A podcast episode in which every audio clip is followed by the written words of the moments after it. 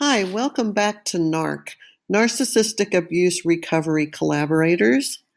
Today we're going to talk about what I learned about trauma recovery from Jessica Jones. Who would have thought that the valuable survival skills could be gleaned from a Netflix series about a snarky, tormented superhero? Since my husband left me, divorced me, and erased me during the summer of 2019, I experienced my very first bona fide panic attack that can best be described as an all body and soul slam dunk meltdown event that has become an ongoing thing. My mental health professional team of doctors, therapists, and energy healers all agree that it's probably complex PTSD caused by layers of prolonged trauma, and it requires a multi layered treatment plan in order to recover. As an anti hero struggling to deal with complex trauma, Jessica Jones self meditates medicates with alcohol, becomes excessively withdrawn, and battles incapacitating panic attacks and crippling anxiety. What I learned from her, as far as healthy coping techniques that she does, involved using a type of mind mapping that refocuses her attention in order to shut down or redirect the neurotransmitters in the neural pathways of the brain which are precisely what anti anxiety meds are designed to do. Let's think about that. It's beautifully simple, uh, but it works quite well. Imagine you are taking a trip and you map it out as you narrate and observe details carefully. For example, I often, often begin at my house and map the journey to a favorite restaurant or similar destination. I imagine leaving my driveway and heading toward X Street, where I stop and turn right on Y Street as I observe the baseball field on the corner. I continue on past the jogging trail where people are walking their dogs, and I approach the light at the intersection of D Street and E Street where I turn right. Then I continue every stop sign, turn, landmark past, and so forth until I reach my destination. By the time I get there and arrive, my heartbeat has slowed, slowed down, and my breaths are coming easier. I think that owning a toolbox of coping strategies to help navigate these anxiety attacks and tsunamis of grief, grief that slam into you unexpectedly, is a critical necessity if you hope to make progress on your healing journey.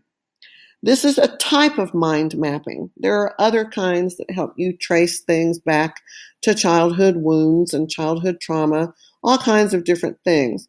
But I like this one with the taking the mental journey mind map because it's uh, it focuses your attention and it rewires, remaps the brain.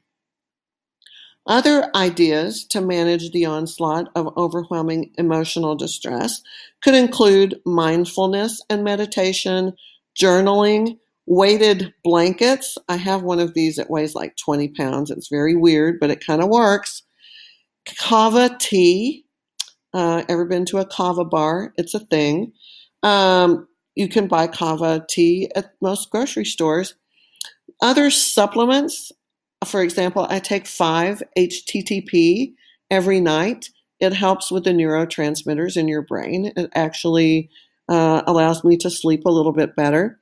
Exercise, yoga, energy healing of different kinds, uh, letters to the offender with no intention to send them, of course, uh, and listing other crimes against humanity in order to stay grounded in reality and to resist the urge to idealize or romanticize. So often we remember only the good and we conveniently gloss over the bad, much in the same way we did when we were together. With cluster B partners, these would be your narcissist, your sociopaths, and so forth. The entire relationship is based on lies and fantasy versions of the person you think you were in love with. So, in a sense, you are forever in love with a ghost, a phantom, an illusion that was never real. One would think that it would make it easier to let them go by knowing that it was a false creation, but quite the contrary. The brain and the heart are complicated and silly, fickle things that simply refuse to set you free from the trauma bond that binds you. So let's consider for a moment that somehow you are successfully managing your recovery process, but something even larger and darker is at play. Many of the enlightened coming of age community predicted that 2019 would be the year of universal change that would bring chaos and painful endings for many, while at the same time a shift of paradigms that would take place and usher humanity into a new collective consciousness. Now, I'm not sure about all of that, but I have witnessed an epidemic of elevated agitation and discontent, as well as an uptick in irrational and aberrant behavior. Growth is usually difficult, and I am not certain that all change is progress. And or that all movement is in the right direction necessarily. It seems that there's a rise in mental health issues, violence towards self and others, and other criminal acts of desperation, hate, and fear. It almost seems as if society and its denizens are unraveling from the inside out. The concept of wetiko a Native American word for cannibal, comes to mind. This is a type of cannibalism that is not of the flesh, but of another's life, which destroys them mentally. This disease, this wetiko, spelled W E T I K O, is a psychosis. It is the greatest epidemic sickness known to man. We as a species are in the midst of a massive psychic epidemic, a virulent collective psychosis that has been brewing in the cauldron of humanity's psyche from the beginning of time. Aren't we lucky to have this coming to fruition right now in 2020? Like a fractal, Wetiko operates on multiple dimensions simultaneously, intrapersonally within individuals, interpersonally between ourselves, as well as collectively as a species, as a society. Cannibalism, in Forbes' words, is the consuming of another's life for one's own private purpose or profit. Those affect afflicted with wetiko, like a cannibal, consume the life force of others, human and non-human, for private purpose or profit, and do so without giving back something from their own lives. So, what we do uh, to deal with this is very important. How do we survive when our soul has been ravaged by cannibals? Well, uh, how can we cope to navigate, hope to navigate towards any kind of mental health in a world filled with increasing numbers of predators who have little, if any, conscience, morals, ethics, or compassion? The growing horde of soulless ghouls is comprised of vampires, parasites, sycophants, sharks, snakes, and vultures who prey on anyone who might offer up substance for fuel. Sustenance for fuel. Now, before you hang a wreath of garlic above your door and invest in other totems for self protection, the first step is learning to establish healthy boundaries. Learning how to establish these boundaries can be the key to your success in avoiding future psychic vampirism or cannibalism.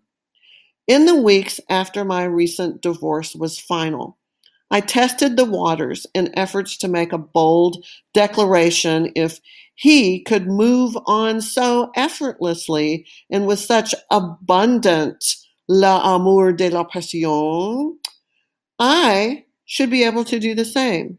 What followed has been a series of failed attempts to move on in any capacity with another individual, as well as serving as a much needed uh, test to see if I could indeed establish healthy and clear boundaries for the first time in my life. After some awkward moments, I can say with absolute certainty that I have learned a new and crucial survival skill. I also learned that I am a long way from being able to begin any kind of relationship with another human being. It may take years and it may never happen, and that is okay. But I know that it will not happen now. And I know that meaningless encounters serve no purpose except to corrupt the soul and weaken the spirit. I'm better than that. I deserve better than that. So I wait. I wait until I am healed and whole and even then, there will be boundaries, and a lot of them.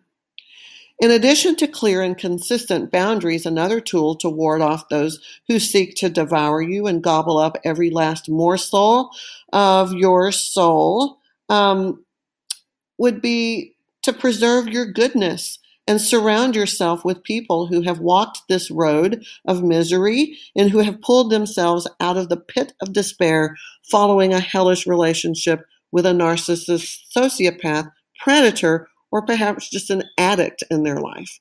We have to find our tribe, the brothers and sisters in arms, and lean on one another as we advance in the darkness. They will rally around you and provide insulation. They will see red flags of zombie throngs and they will circle the wagons. They will arm themselves and fight with the strength that only comes from surviving a near death experience.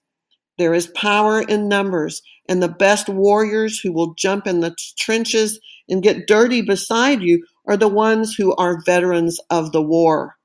Leverage them to your advantage and stand shoulder to shoulder through the valley of the shadow of death.